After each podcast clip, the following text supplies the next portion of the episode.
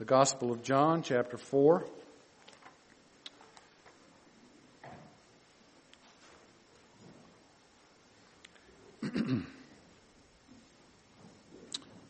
Reading this morning through verse 10. Now when Jesus learned that the Pharisees had heard that Jesus was making and baptizing more disciples than John, although Jesus himself did not baptize, only, but only his disciples. He left Judea and departed again for Galilee. And he had to pass through Samaria. So he came to a town of Samaria called Sychar, near the field that Jacob had given to his son Joseph. Jacob's well was there. So Jesus, wearied as he was from his journey, was sitting beside the well, and it was about the sixth hour. There came a woman of Samaria to draw water. Jesus said to her, Give me a drink. For his disciples had gone away into the city to buy food. The Samaritan woman said to him, how is it that you, a Jew, ask for a drink from me, a woman of Samaria? For the Jews have no dealings with Samaritans. So Jesus answered her, If you knew the gift of God, and who it is that is saying to you, Give me a drink, you would have asked him, and he would have given you living water. Let's pray. Our Father, we're thankful this morning for the opportunity to come to gather together as your church, to sing your praises, to be able to worship you with our giving and with our prayers. And we now desire to worship you through the ministry and the exposition of your word. And so we ask, Lord, that you would superintend this time of preaching by your Spirit and that you would speak to our hearts through this, your word. We ask, Lord, that you would glorify yourself. We lift you up high above all others. You are worthy of our worship. And we desire to love you more this morning. So bless, we pray, in Jesus' name. Amen. now, the last time we were in this passage, we saw that Jesus was sitting by the well that had been dug by Jacob. He sat down to rest himself because he was tired. He had become tired and weary from the journey. If you recall, he went through Samaria, and not down by the lowlands, the flatlands of the Jordan River Basin, but up through the mountainous, hilly countryside of Samaria. We often think of Jesus as a, when we think about Christ, we don't normally think about him as one who overcame all the elements and the, uh, the things that other people seem to be caught in. Weariness and tired and hunger and thirst and all of those things that we as human beings are able to experience, we don't think about Jesus in those terms very often. But here we have a picture of the Lord and we find that he is weary. He is tired out from his journey.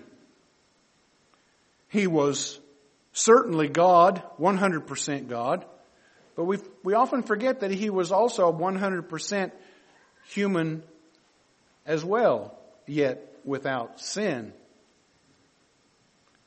Commentator Gerald Borchert writes, it is absolutely crucial to recognize that all the gospel writers were fully aware of the humanity of Jesus. The strategic Christian doctrine of the incarnation is not merely a theological assertion about the deity of Jesus, it is equally a theological assertion about his humanity. Heretical tendencies result when either element is omitted or submerged. Jesus was really a mortal who experienced the bodily weaknesses of human beings, even though he did not suffer the curse of sin.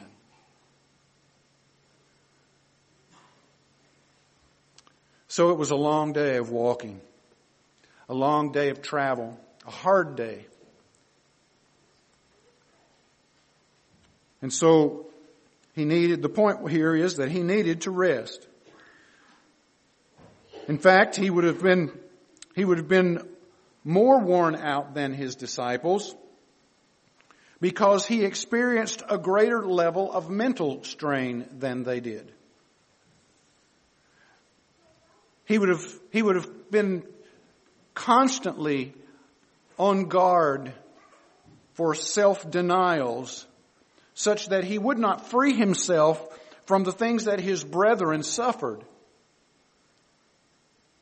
Heat, exhaustion, hunger, thirst, all these he has become, in all those things he's become one who sympathizes with our defects and our infirmities. He knows what it is to be tired and exhausted. He knows what it is to feel hunger pains and to thirst and have a dry mouth. It's interesting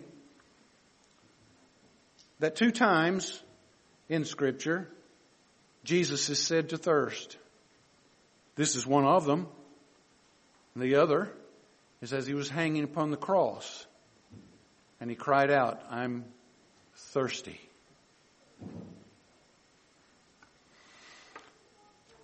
So he can not only sympathize with, with our infirmities and our hard work, but he also can empathize with the aches and the pains of this flesh and bone that we live in because he had flesh and bone as well. See, touch me, see that I am flesh and bone.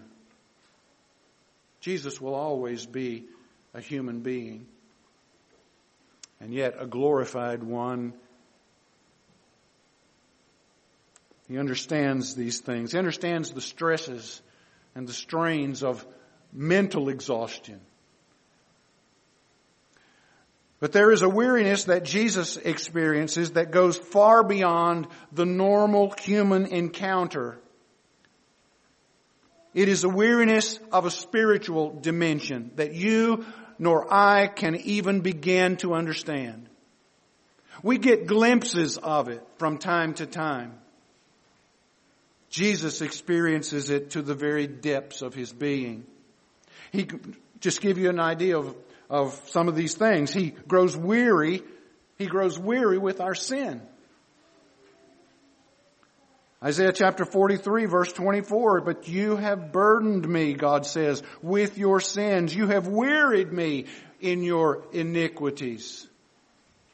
Jesus feels these things when we sin. He goes weary. He is wearied with our insincere duty filled worship. Hmm. We should think about the state of mind and heart that we're in when we come into this place to worship together. Certainly, any time that we think about the Lord or or worshiping the Lord even individually, but especially when we come corporately together. He writes in Isaiah 114, your new moons and your appointed feast, my soul hates. Why did he hate them? They have become a burden to me. I am weary of bearing them, he says. Why? Because they were, they weren't worshiping the right way. Their hearts were far off. Oh, we can go through the mode and the, and the motions of worship. He becomes weary.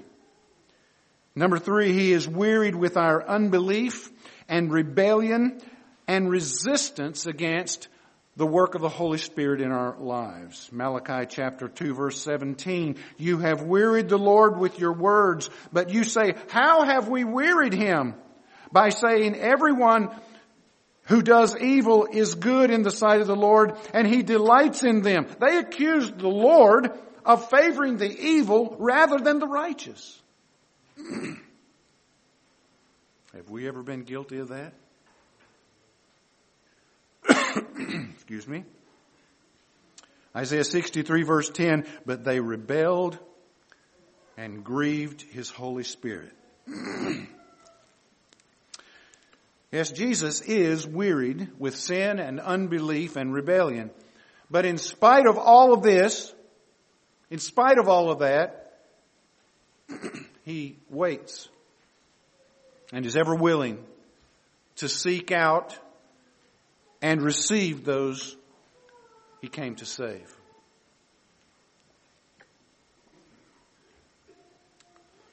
The late Dr. James Boice writes, here was a Jesus who was wearied in his search for sinners and who had become thirsty seeking those whom he was to offer the water of life. This is what bring, this brings us to the next part of this narrative in verse 7 and following, where we see this woman from Samaria, this, from the city of Sychar, coming to draw water from the well where Jesus is. There's a striking contrast in this story and the previous story in chapter 3 of Nicodemus.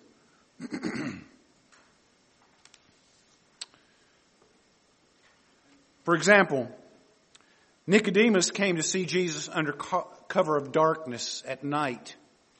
Here, it is high noon, the brightest and hottest time of the day. Nicodemus was a devoutly religious Jew. This, this woman is an immoral Samaritan. Nicodemus was a learned theologian. She is an uneducated peasant. Nicodemus recognized Jesus as a great teacher. She has no clue as to who Jesus is. Nicodemus was a wealthy man. This woman was very poor. And Nicodemus was of the social elite of Israel. She is from the dregs of Samaritan society. Quite a comparison. What's the point? the point is, is that Jesus came for both. He came to save the up in the outers and the down in the outers. He came to save the rich and the poor alike.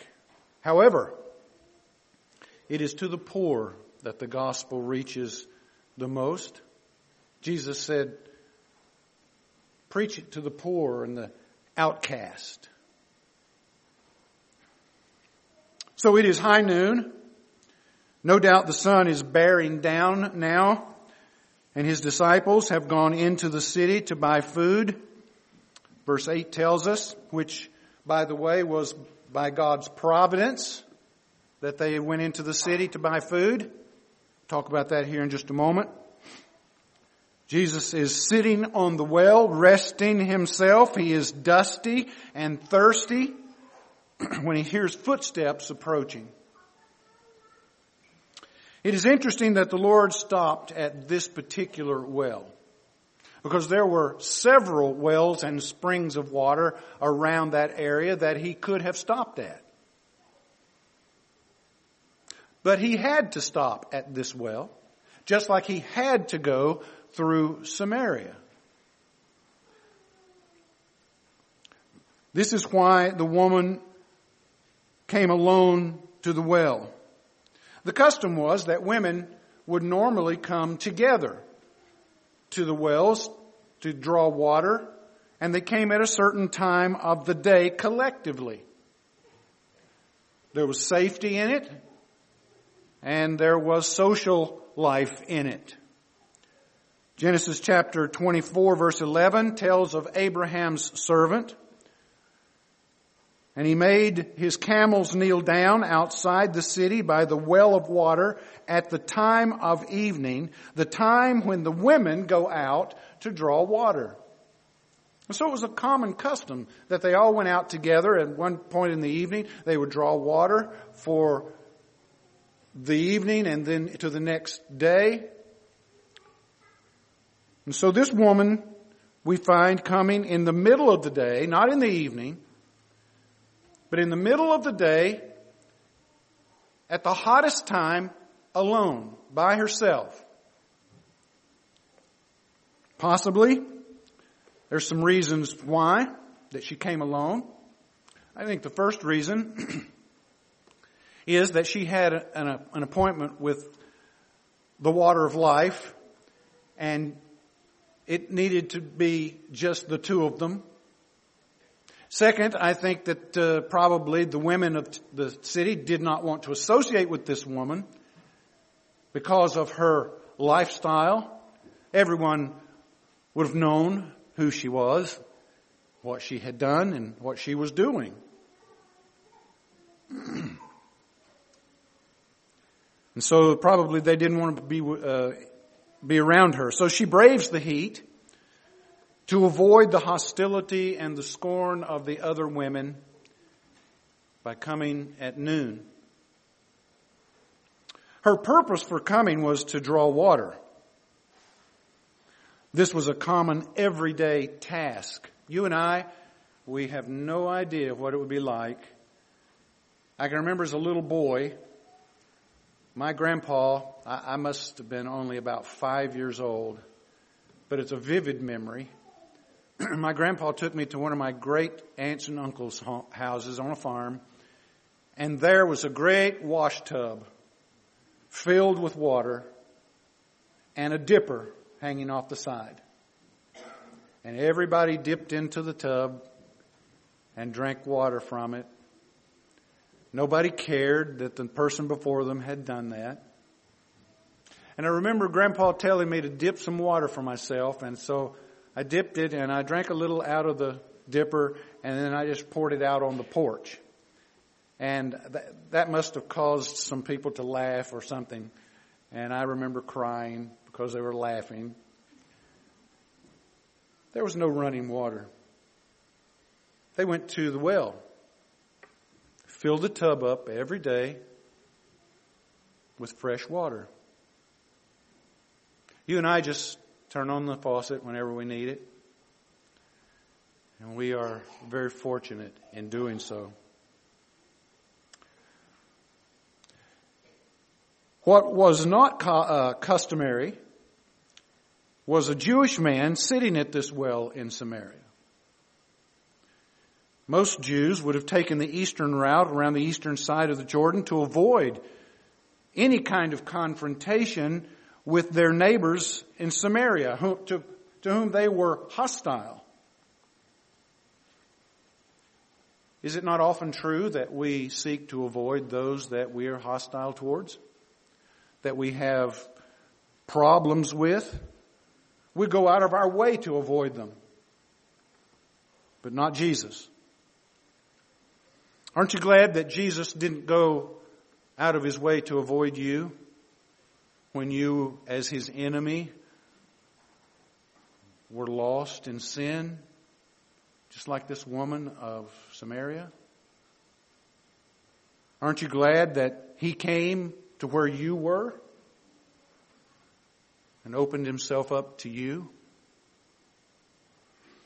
Geoffrey Bull, a missionary to China, who was imprisoned on the Tibetan border from 1950 to 1953, but later released, remarks of this aspect of Jesus' encounter with the woman. This is what he says. If she could have just seen then what Jesus saw, she would have glimpsed another noonday when the sun would mourn in blackness and that this same stranger cry out from the cross, I thirst. She would have seen him in the shadow of a great rock and as the shadow of a great rock in a weary land, the smitten Christ, from whom the living waters flow. He was thirstier than she knew. He was speaking for the very heart of God. He was moving in the travail of his soul and looked for satisfaction in the restoration of this sin scarred woman. Put yourself in her place, for that is you and that is me. When we were thirsty, when we languished in sin, parched, and the water of life came to where we were. This was a divine appointment with the living water. She didn't seek him, but he sought her. It's a very important point. This is ever true. No one ever seeks out Christ. In fact, our norm is to run from Him, to get away from Him. I remember Ray Comfort in, interviewing a guy on the Man, uh, Santa Monica Pier, asking him if he knew about God. And the guy said, Yeah, I know about God, and I'm trying to get away from Him just as far as I can. Well, at least that's honest. But that's true of every single one of us. We weren't running to Jesus. We were running away from Him and He was running after us. He came to us. Someone may say, well, she just happened to be at the well. And Jesus just happened to stop there to get rest. No. There was no happen, there was no chance happening in it. This was a divine appointment planned and executed by the Heavenly Father from all eternity. And it was the same with you and me. The same with you and me. Only the circumstances change. For example, we have Ruth, who left her people in Moab to follow Naomi. She just happened to be in the right field at the right time for Boaz to come by and see her. No, she was there by divine appointment. Ruth chapter 2 verse 3. Now there were four barriers that stood between Christ and this woman, which we will look at in due course. First, there was the religious barrier certainly different religious views between the Jews and the Samaritans. We'll talk about that when we get to it. There was a gender barrier. Oh my goodness. Are there gender barriers in our day? yes. there certainly are. And they're growing worse by the day.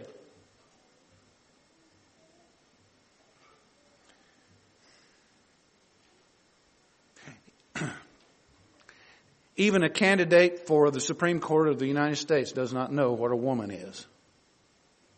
Is that sad? No, I'm not a biologist, she said. You don't have to be a biologist. All you have to do is open your eyes. There are differences. There was also a racial barrier. The Jews looked at the Samaritans as a half-breed race that didn't deserve to be called the people of God. And then there was a moral barrier. This woman was laden with sin. Over and over again. If Samaritans were to be saved, then Jesus had to go and find them in Samaria. The firefighter who gets a word of a fire across town might say, oh, we'll just fight the fire from here in our station on the other side of town. But that doesn't work. The firefighter has to go to the fire, to the house that's on fire, and put the fire out. He cannot say, we'll sit back over here and work, work it from here. It doesn't work that way. So if we're going to reach people with the gospel, we can't just sit back here in Big Lake and say, well, we'll reach them from here. No, we have to go to them. We have to go to them across the street. We have to go to them uh, across the city. We have to go to them across the nation and across the world. We have to go where the people are that God desires to send us to. That's why we support missionaries. Because people are not saved unless the gospel comes to them and they hear it and believe. And so Jesus went to where she was. Notice in verse 8, he says to her, Give me a drink. Now that sounds like a command, and it is, but it was a respectful command. It wasn't a, uh, it wasn't a belligerent, I'm better than you, I'm a man, you're a woman, give me a drink. Jesus never spoke to women in that way. In fact, everywhere that Jesus went, he, he uplifted women. He didn't put them down. The Jewish people, in, in the Jewish culture, women were second class, third class people. The, ortho, the, the Jew, the Orthodox Jew would pray, God, I thank you that I'm not a Gentile or a woman. So they had very little respect for women. I find it interesting that many times the people who came to Christ and whom Christ went to were women. Someone has said the most uncommon person of all has a very common need. Give me, give me a drink. It was a plea. A simple request. But in this simple request, Jesus reveals her need but also discloses his own divine nature as the Messiah, as God's Son. The request was a shocking departure from the social custom and norm of the day. A Jew would never speak to a woman in public or in private for that matter. He would always speak to men. Jesus speaks to this woman. And not just any woman, a Samaritan woman. One that was outcast by the Jews and one that was outcast by her own people. The Jews, it said, has no dealings with the Samaritans, especially women. So, why did she ask Jesus how is it that you, a Jew, ask me for a drink, a woman of Samaria? Why did she ask him that? John explains the reason and gives the answer to her question for the Jews have no dealings with the Samaritans. Now we think of the word dealings in a more of a business fashion or more of a social fashion. but that's not what the word dealings has in mind here.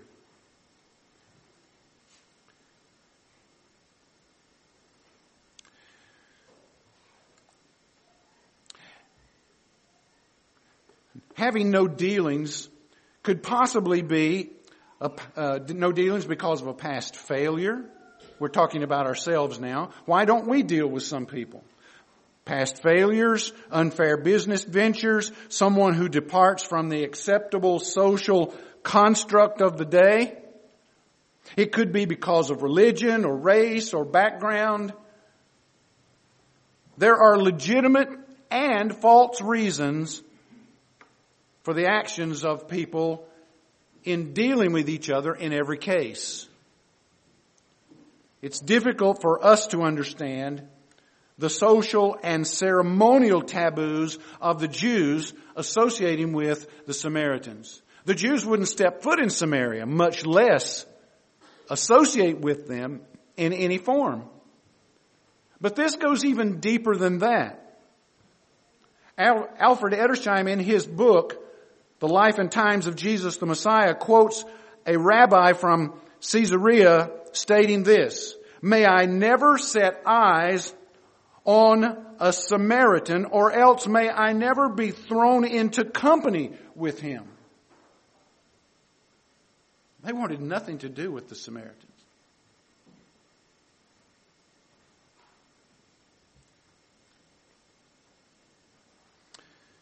The declaration of the Jews at that time was this. To partake of their bread was like eating swine's flesh.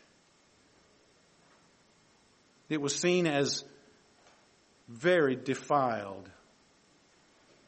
It would be like us eating a rat or a snake, although some snakes are probably pretty good.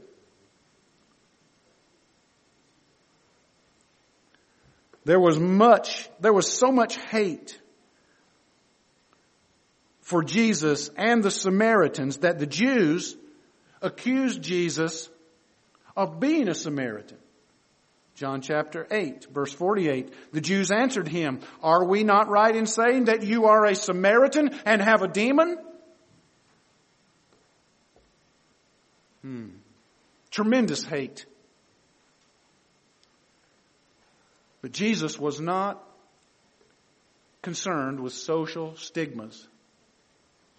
He did not care what people thought about whom he talked to or how he associated with someone. We see it all through the Gospels. He was the friend of sinners and publicans. He ate with them. The word dealings has to do with the idea of defilement. The Jews believed that they would be defiled by going into Samaria or by talking to a Samaritan.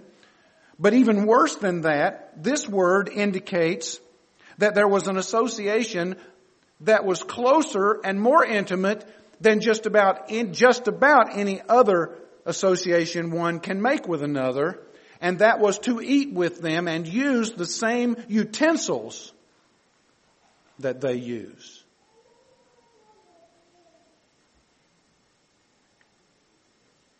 Eating with someone is a very intimate thing. And so, to eat with their utensils or to drink from the same cups or pots that they drink out of would have been a defilement. In such a case, one would obviously be in company with and associating with and dealing with her. Jesus asked her for a drink. What's he going to drink out of? Her pot. Whatever she's dipping water with. The Jew would, a Jew would never do that. But Jesus did. In fact, Jesus says when you go into one's company and they set food and drink before you, eat and drink asking no questions. That is difficult in some cases.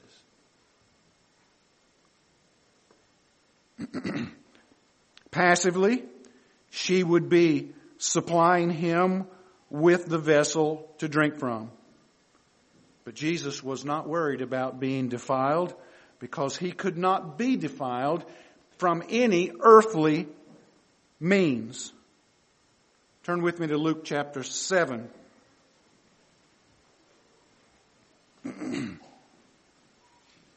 Just a couple of illustrations to show this. Jesus was not defiled by any earthly means. Look at verses 12 to 15. And as he drew near to the gate of the town, Behold, a man who had been, who had died was being carried out, the only son of his mother, and she was a widow, and a considerable crowd from the town was with her. And when the Lord saw her, he had compassion on her and said to her, do not weep. And then he came up and touched the bear, or the beer, I think it's pronounced he touched the bier and the bearers stood still. And the young, and he said, young man, I say to you, arise. And the dead man sat up and began to speak, and Jesus gave him to his mother. Jesus touched the dead. That was absolutely forbidden to touch a dead body. You would be defiled by touching a dead corpse. But Jesus did not care about such things, for he could not be defiled by doing so. Matthew chapter 8, verses 2 and 3. this is probably the worst of all in that culture.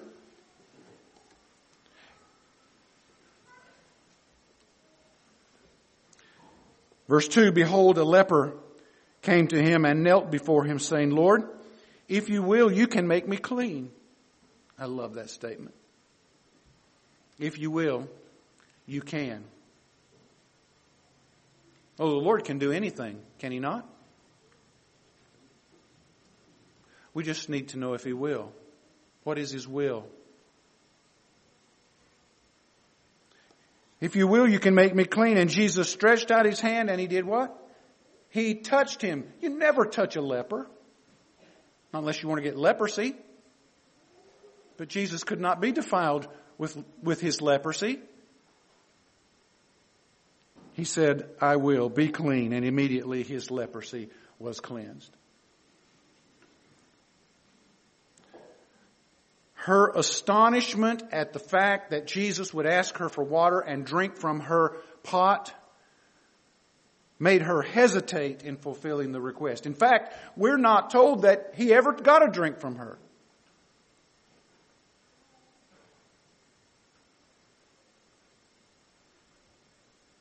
Jesus turned the conversation immediately from the physical to the spiritual. At first, Jesus is the thirsty one. And she had the water, but then he was the one with the water and she became the thirsty one. So in verse 10, Jesus says to her, if you knew the gift of God and who it was, who it is that is saying to you, give me a drink, you would have asked him, he would have given you living water. Living water. There is a definite connection, a definite connection between the gift of God and living water. In other words, the living water is the gift of God.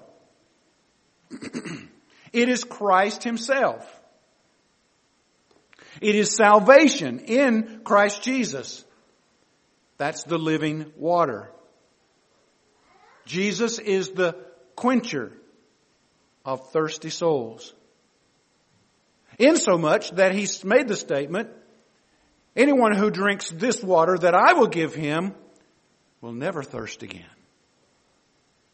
Can you imagine taking one drink of water and never becoming thirsty again? That's impossible in a physical sense, but it is certainly possible spiritually. Because he goes on to explain later on in this passage that it becomes a spring in a person welling up into life. This living water. It has life in it. water in the scriptures is almost always used as a metaphor for life. It describes spiritual cleansing, even from an Old Testament standpoint. Listen to these passages. I'll not have you turn to them. Just listen to each one of them. Jeremiah chapter 2 verse 13. For my people have committed two evils. They have forsaken me, the fountain of living waters, and hewed out cisterns for themselves, broken cisterns that hold no water. Jeremiah 17 verse 13. O Lord, the hope of Israel, all who forsake you shall be put to shame. Those who turn away from you shall be shall be written in the earth, for they have forsaken the Lord, the fountain of living water. Psalm 36 verse 9, for with you is the fountain of life. Isaiah 12:3 With joy you will draw water from the wells of salvation. Ezekiel 36:25 I will sprinkle clean water on you and you will be clean from all of your uncleanness. Isaiah 55 verse 1 Come everyone who thirsts and come to the waters. There's life in water. You can't go very long without water.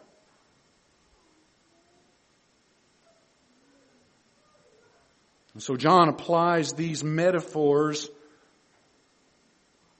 to Jesus. And Jesus confesses them of himself. If you'd asked me, I would have given you living water.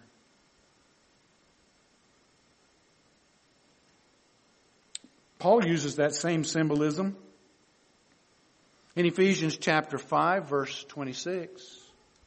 It's found in Hebrews chapter 10 verse 22. It's found in Revelation chapter 22 verse 1 and verse 7 where it talks about drinking from the river of life.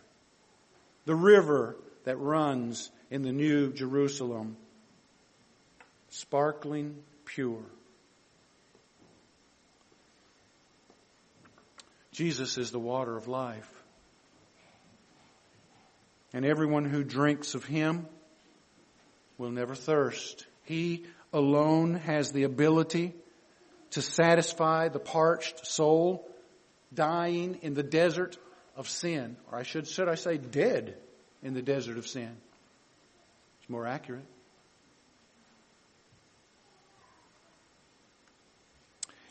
I say this to you, not knowing all of you, but if you meet him at the well, he'll give you living water. If you do what this woman did and confess your sin to him and repent of them, he will give you living water.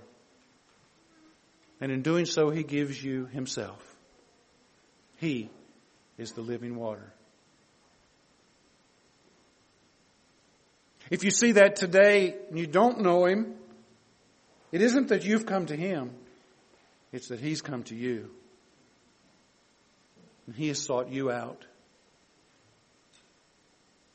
Surrender to Him. As believers today, maybe you've gotten a little thirsty. And you need to fresh, freshly drink of the water of life again as a believer. You can do that. And you can find the satisfaction that only comes from the water of life himself. Let's pray. Our Father, we do thank you for this Lord's Day and for the Word of God that you've given to us. We love you. We desire to follow you. We desire to drink deeply from you. And Lord, you've promised that if we would ask, you would give us living water, and you did. You have. Lord, help us to continue to drink and find that satisfaction of soul that comes only from the living water. We pray you would do your work in all of our hearts in your way and by your will through your Spirit from your word. In Jesus' name, amen.